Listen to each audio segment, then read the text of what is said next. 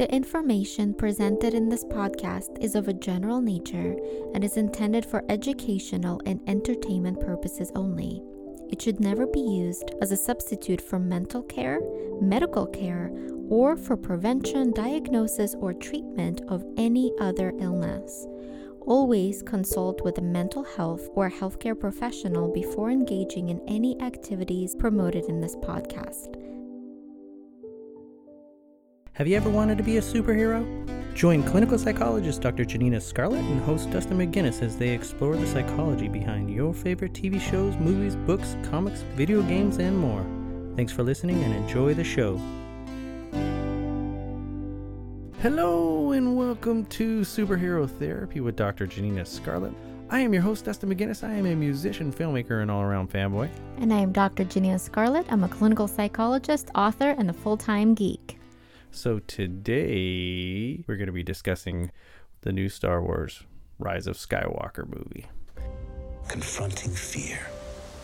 It's the destiny of a Jedi. Your destiny.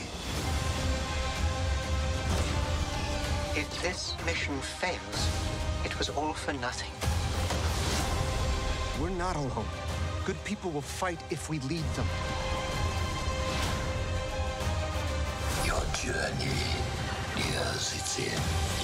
We wanted to wait until it died down a little bit with the spoilers and everything, but there will be a lot of spoilers in here, so just know that if you haven't seen it by now. This movie was awesome. I enjoyed it thoroughly. It was amazing. Each time we saw it, I felt like it got better and better. I can't get enough of it. I can't wait until it comes out on Disney Plus and we can watch it a whole bunch more times. Yes. So this movie starts off with the standard scroll. However, the first line is "The dead speak."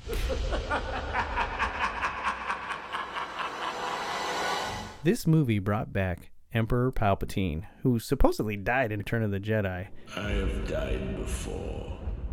But I mean, let's be honest, it is science fiction. If you don't see a body, there's really no proof of death, right?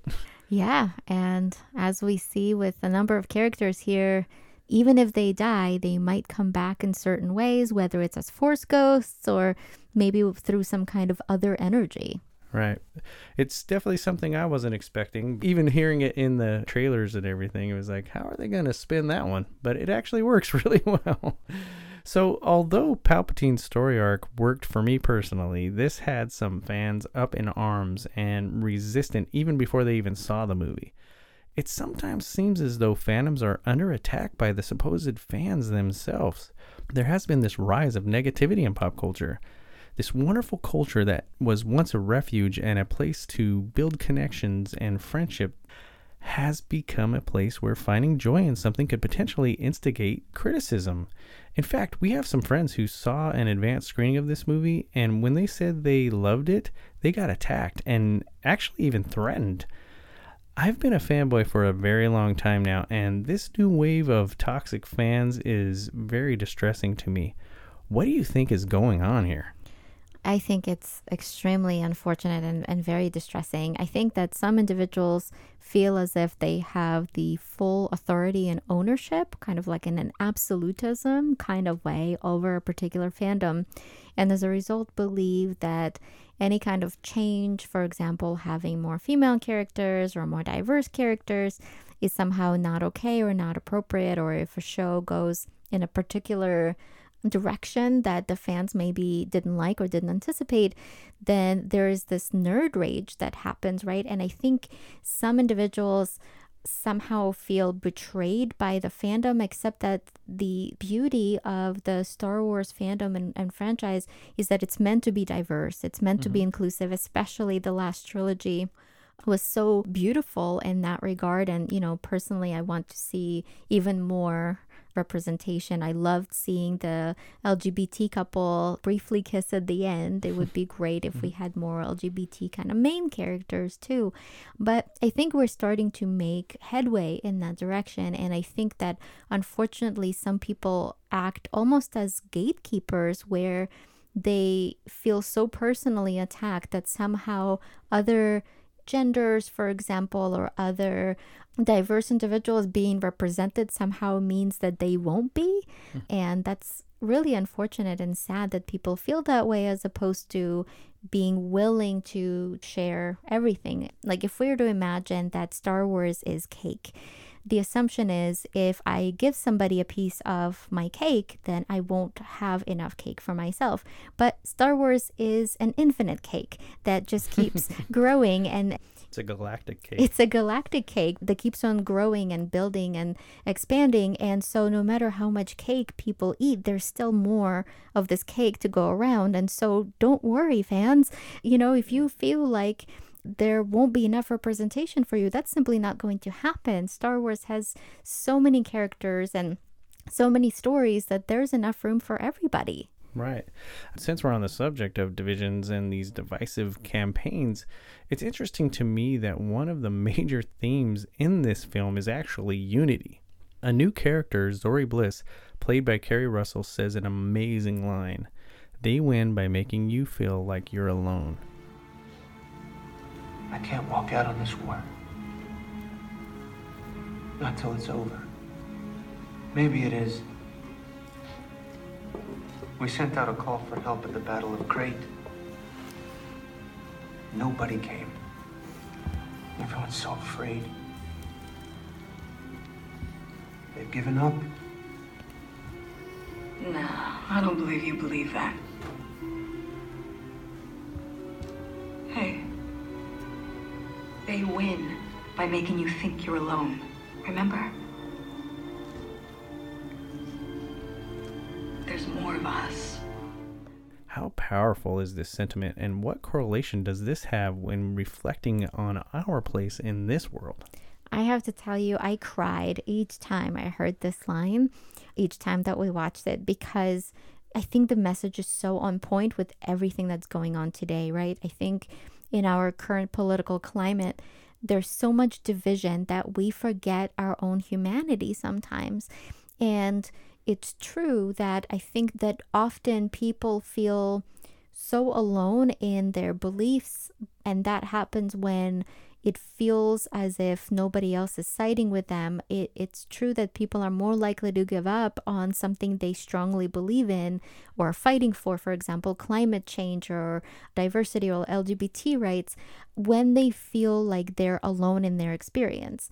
And I think that the theme of this movie is so powerful in that although we might often feel like we're alone, there's actually a lot of people that might back us up, that might feel the same way. They might not show up right away, but they will. And together, we can make a difference. The identity of Rey's parents has inspired many theories. In The Last Jedi, she was told her parents were no one special and that she was a nobody who just so happened to have a very deep connection with the Force. This was a great idea because it shows that anyone has the potential to be special. Fast forward to episode nine, and her parents actually turn out to be very significant, and her bloodline is extremely powerful. How does this one hundred eighty degree turn affect those who really found hope and connection with the idea of Rey being from normal and average parents? I think that for a lot of people, they saw how special and powerful Rey was and maybe felt connected to her in, in having this message that anybody could be powerful, anybody could be strong and stand up for what they believe in and stand up for justice, and that you don't have to be like a natural born Jedi. You don't have to have a certain blood type, right? Or mm-hmm. have like... Or midi- have midichlorians have, up the wazoo. Yes, or have, you know, this like supercharge of midichlorians. I think that for a lot of people, it allowed them to see that anybody could become a hero. And I can see how for some people, Rey being born to a Palpatine bloodline might have betrayed that message, in that they might then assume that this means that only some people can be heroes. But here's what I took away from this. I took away quite the opposite, that Rey, very much like Ben, both had a lot of things set against them and had to fight possibly even harder mm-hmm. against their instinct, against their upraising, right? And, you know, what was in their blood, what kind of nature that they grew up with, what was in their D N A is not what they ended up going with. They made a choice Rey made a choice to switch to the light side. Ben was grappling with similar choices. And so I think that in a lot of ways, I actually think it was an even more powerful storyline because it shows that our fate is not determined by our genetics, not completely. It is still our choice about the kind of actions that we want to take. I found that very interesting because it is right that Rey was actually being drawn in by the dark side. And even though Kylo Ren or Ben Solo was evil, he was being drawn to the light side. I thought that was a really interesting dynamic there. So I grew up on the Star Wars movies and have always been a huge fan. There were so many instances in this movie where I was just overwhelmed with emotions. I mean, I teared up and was one step away from sobbing multiple times. The scenes with Leia hit me exceptionally hard. I'm sure I wasn't the only one to. What do connections like these suggest about the power of stories and our human connection to fictional characters? You just reminded me of a line from Velveteen Rabbit, you know, because love makes it real. Uh-huh. Love makes this real. Love makes these characters real. And so I think that when we grow up on certain stories, movies with certain characters, they are real. It feels like they're a part of our lives and our hearts. And I know you and I met Carrie Fisher about a year before she died, mm-hmm. and it was such a moving and heartfelt experience to get a hug from Carrie Fisher. You know, when a celebrity dies, someone that we had such a strong attachment to, maybe these were some of the movies that got us through some of the most challenging times of our lives, because when everything else was falling apart, we could always count on Star Wars. Mm-hmm. Seeing a character like Leia die, knowing that Carrie Fisher has passed away, can remind us of our own grief about losing these characters, about losing this kind of connection, because in a lot of ways, these characters, even though they're fictional, they're real to us, and they become kind of like family. Star Wars. It means family.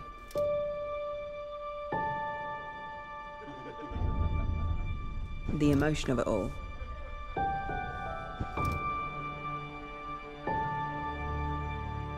Making a film with people that you really love. And this is the last one. Like, it's crazy. What are you doing there, three P O? Taking one last look at my friends. Roll cameras. The feeling on set is one of joy. I really like with this film that we get a lot more scenes together, especially myself, Oscar, and Daisy. The dynamic between us three is capturing some of that spirit of the original films. It feels like kids going on an adventure. God, that was great. And then it was fun too, because I hadn't properly worked with Oscar before. And he and John are hilarious. That's my boy, man. We can be a bit cheeky sometimes, but as long as he's right next to me, I can do anything. Backwards.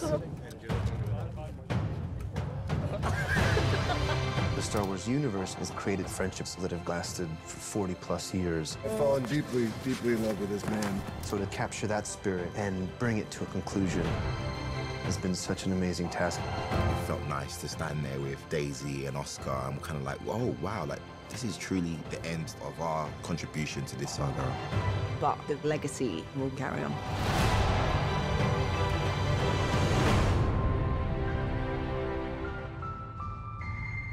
I love this fandom so much.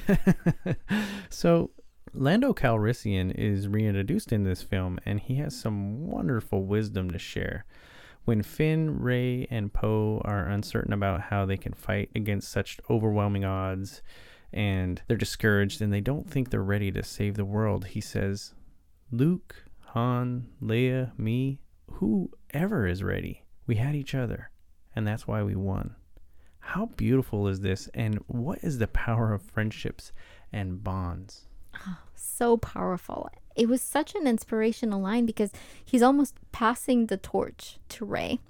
He's saying that, yes, it's true that none of us were ever ready. And I think that in reality, most of us, when it comes time to make difficult decisions, to lead, to stand up for what we believe in, we don't feel ready. And the truth is, we don't have to feel ready. We just have to feel it in our heart that this is a worthwhile cause. Mm-hmm. The truth is, no one ever feels ready. And that's what Lando is saying here. And he's saying, so long as people can band together and support one another, we can still show up and we can still win. It's too dangerous. I need to go alone. We're all in this till the end. You've got friends out there. Good people will fight if we lead them. They've taken enough of us. Now we take the war to them. Let the final battle begin. I love it. I simply just love it. Sorry, got a little excited there. So you had mentioned a little bit ago about choices, and Finn runs into a group of stormtroopers who, like himself, have defected from the Empire. They all rebelled because they could not agree with killing innocent beings. They knew their orders were wrong and against moral responsibility, so they chose to be heroic, and they chose a heroic path over their programming and circumstance. The leader of this group's name is Jannah. What do you think about this new character and what these characters actually represent? I love Jannah. I want to learn more about her. I want to just know her story. There were some hints that maybe she's Lando's daughter. Uh, it is a theory. It is a theory. Whether they're related or not, I love her so much. I think that Finn, Jannah, and all the stormtroopers or ex-stormtroopers that were a part of Jannah's squad represent what we've been talking about in terms of, yes, there's nature and nurture, but there's also choice, right? There's our D N A, there's the way that we were raised, and pretty much anybody except for clones who were raised to become stormtroopers have a choice. And actually, we know that a lot of the clones made a choice to forfeit as well and to switch over to the rebellion side. So even though we might be raised a certain way with certain sets of beliefs, doesn't mean we cannot change. And in fact, when our own core values, when our moral fiber is being put in question, I think we're more likely to make a choice that's closest to our core values. And if we don't, then that's going to hurt, often allowing us to make a choice that's closer to our core values in the future. Mm-hmm. Definitely. So speaking of Finn, he kept trying to tell Rey something throughout the film. We had some fun discussions on this. Could you talk about what we think this might be about? John Boyega posted that it was not about him having feelings for Rey. And everyone has a different theory. I think he was trying to tell her that he's force sensitive. Yeah, I never got that he had feelings for her. I, I thought he was trying to tell her that too. And we know that Rey has been training with Leia, and I was wondering if maybe he wanted to tell Rey that he's also force sensitive, that he wants to train too. I think that's where it was going for sure. So in this film, Kylo Ren literally dies. Spoilers. Rey stabs him through the heart with her lightsaber in a battle they had. When he's dying, she uses the Force to heal him, and essentially Ben Solo returns. You know, Kylo Ren's killed off and Ben Solo is back. I love a good redemption story. What do you think about the Ben Kylo Ren story arc?